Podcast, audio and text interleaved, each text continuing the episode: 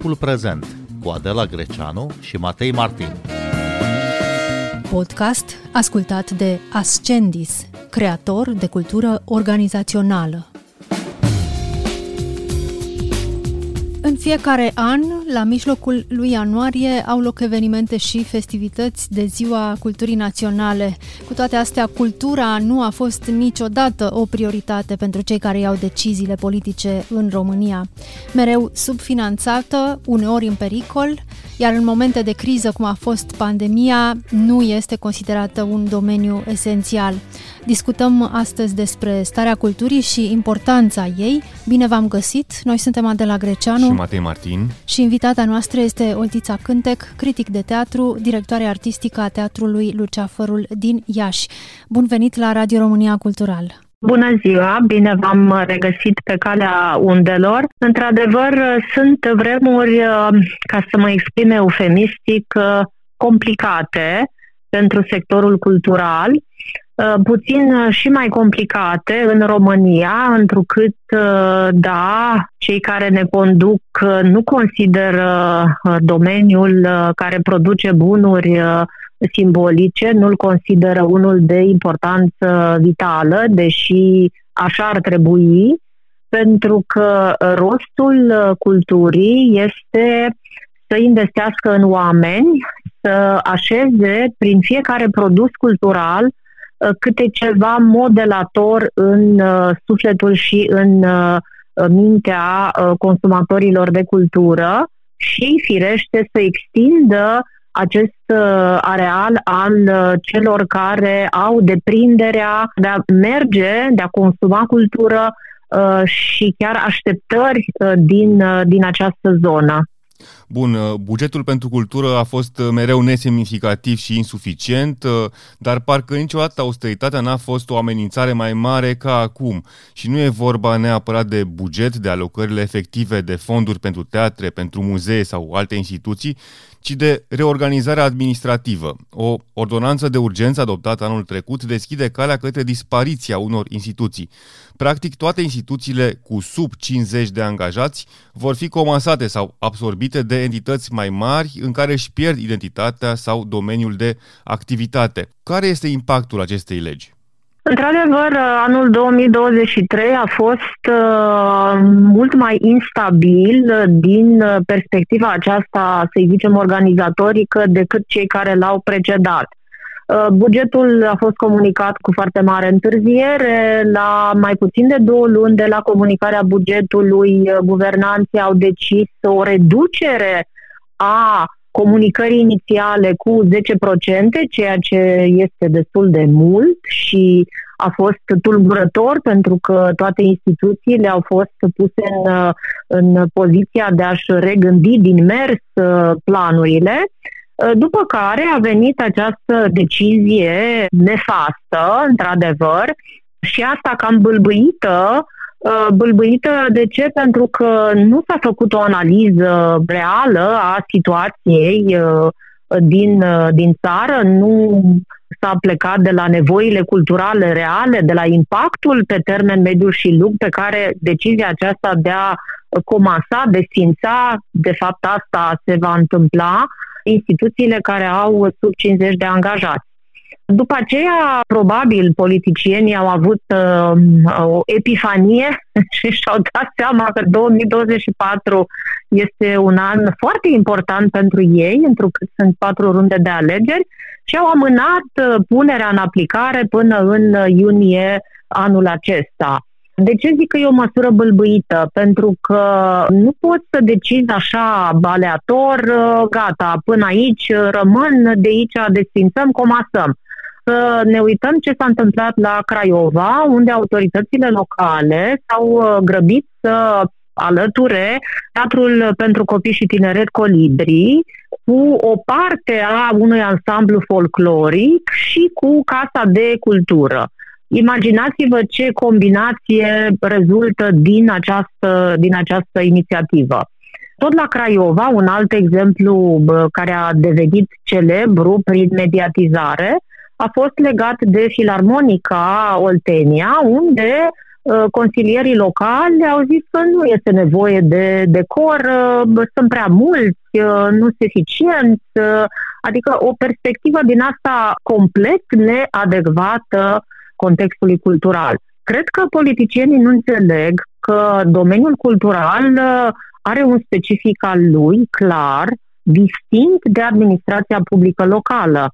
De foarte multe ori, instituțiile de cultură sunt așezate în aceeași oală cu administrația publică locală, ori lucrurile nu stau deloc așa, da, instituțiile de cultură, cele de stat, sunt finanțate de autoritățile publice, de la nivel central sau local, dar instituțiile culturale au un specific aparte de care trebuie uh, ținut uh, cont. Și uh, foarte multe uh, autorități locale, din diverse considerente, ar fi o discuție complicată, uh, lungă de, de făcut, nu se siesc să taie efectiv fie bugetele, fie, iată, în acest context legislativ uh, creat uh, de ordonanța de urgență respectivă, să desfințeze, pur și simplu.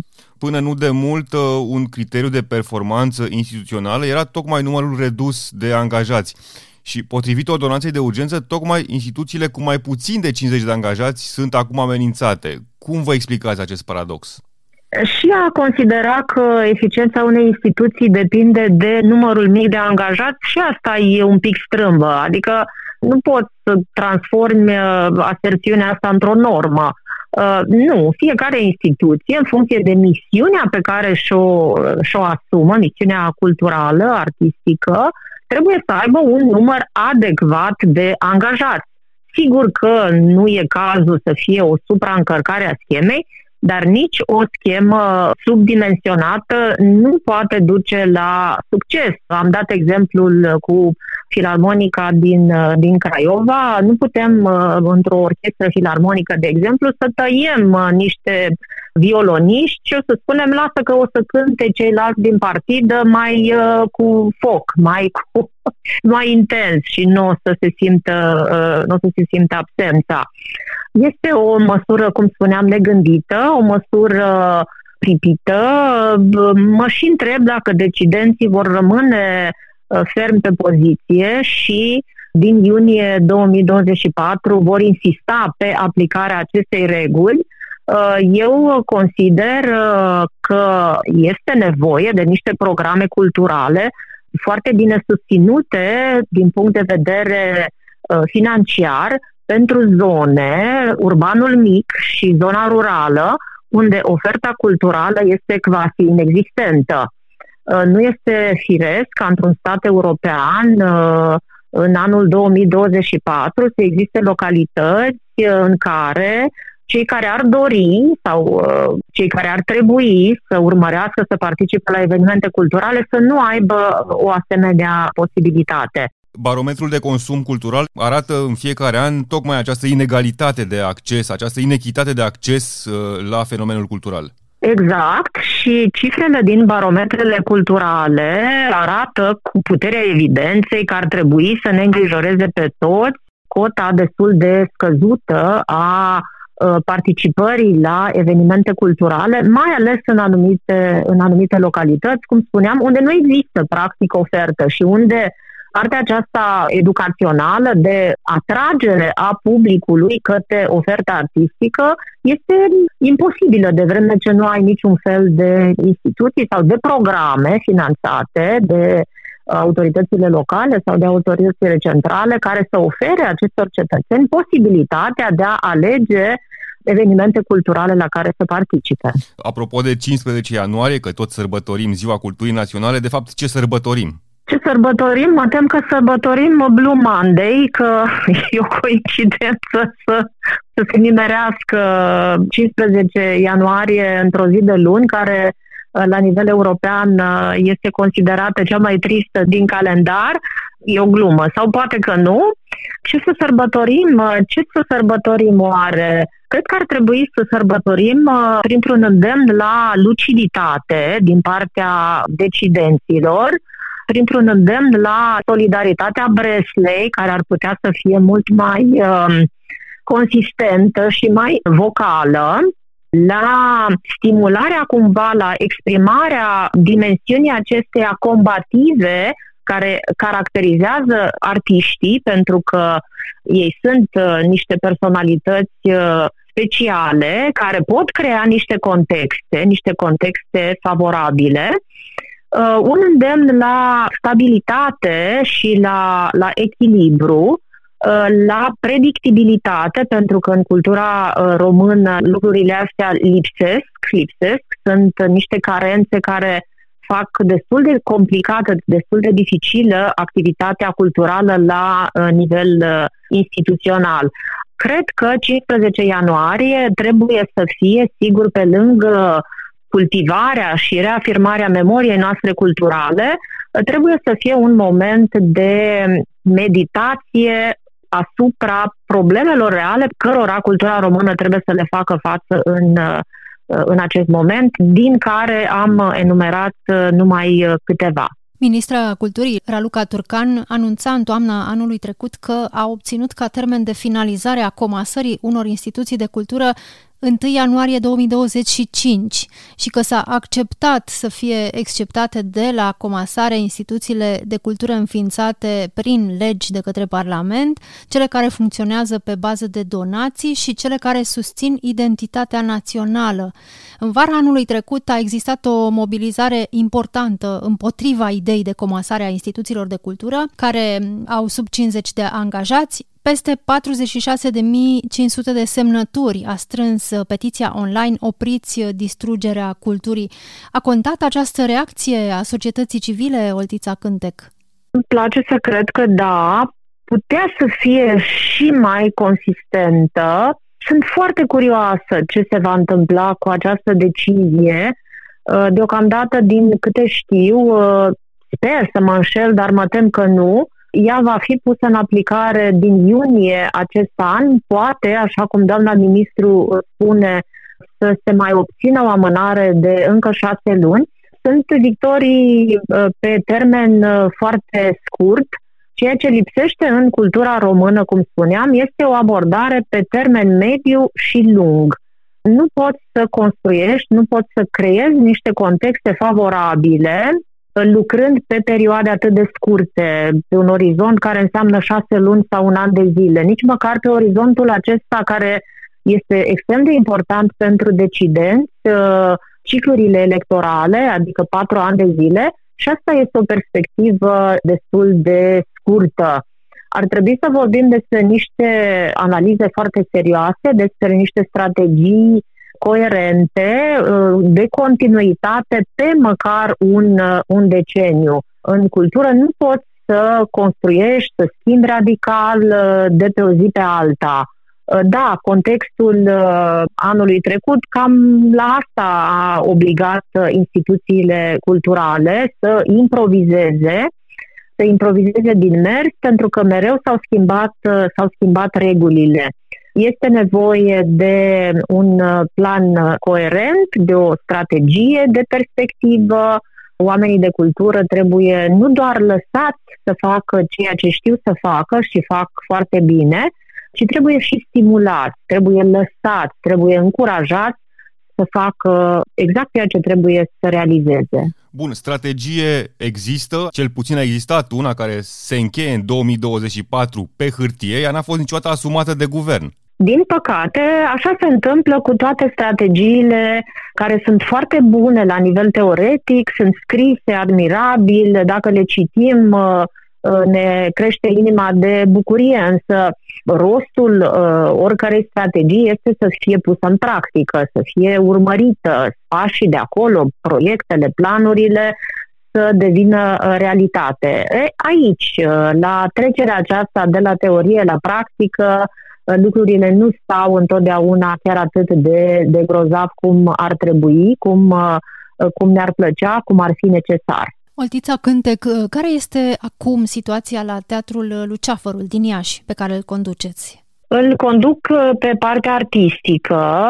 Situația este similară cu altor instituții de spectacole din țară, pentru că în luna octombrie guvernul a decis, tot așa de astăzi pe mâine, ca plățile să fie plafonate la o medie a plăților făcute în primele 9 luni ale anului, o formulă de calcul foarte defavorizantă pentru instituțiile de spectacole, întrucât uh, în cele 9 luni incluse în medie, intrau aproape 3 luni de zile în care a fost vacanța dintre stagiuni, când uh, activitatea a fost un pic diminuată, deci inclusiv uh, plățile.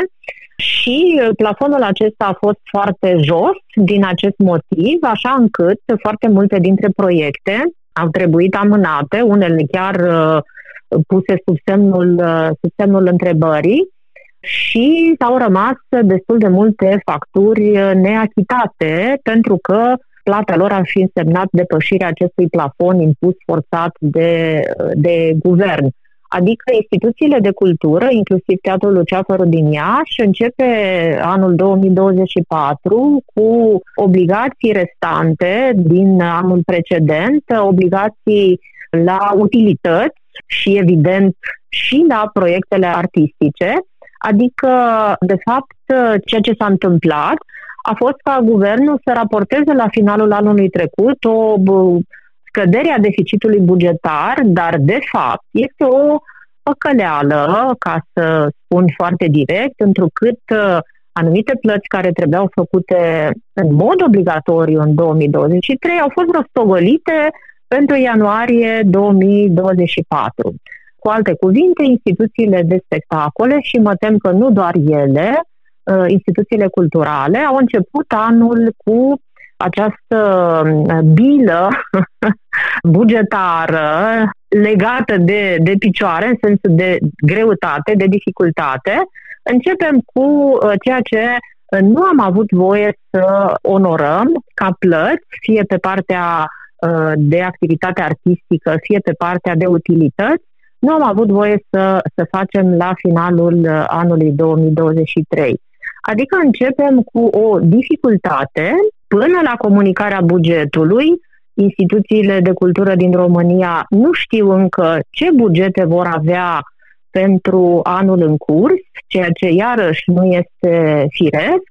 Uh, deci până la comunicarea filei de buget, uh, toate instituțiile funcționează pe o altă medie, media cheltuielilor lunare pe anul 2023, care în lanț iarăși, va fi mai mică decât de obicei.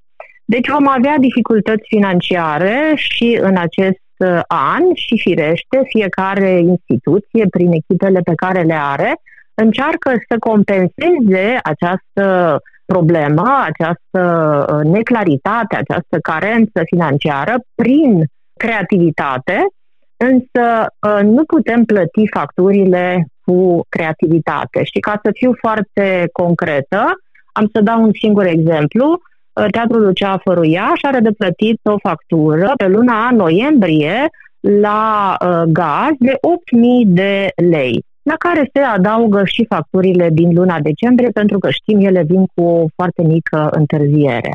Așa încât ne va trebui, ca să fiu puțin uh, ironică și să încerc să maschez uh, dramatismul situației în care ne aflăm, să-l anvelopez într-un staniol uh, ca să nu începem anul cu lucruri foarte, foarte triste, uh, deși este Blue Monday, cum spuneam, vom încerca să suplinim în continuare prin creativitate.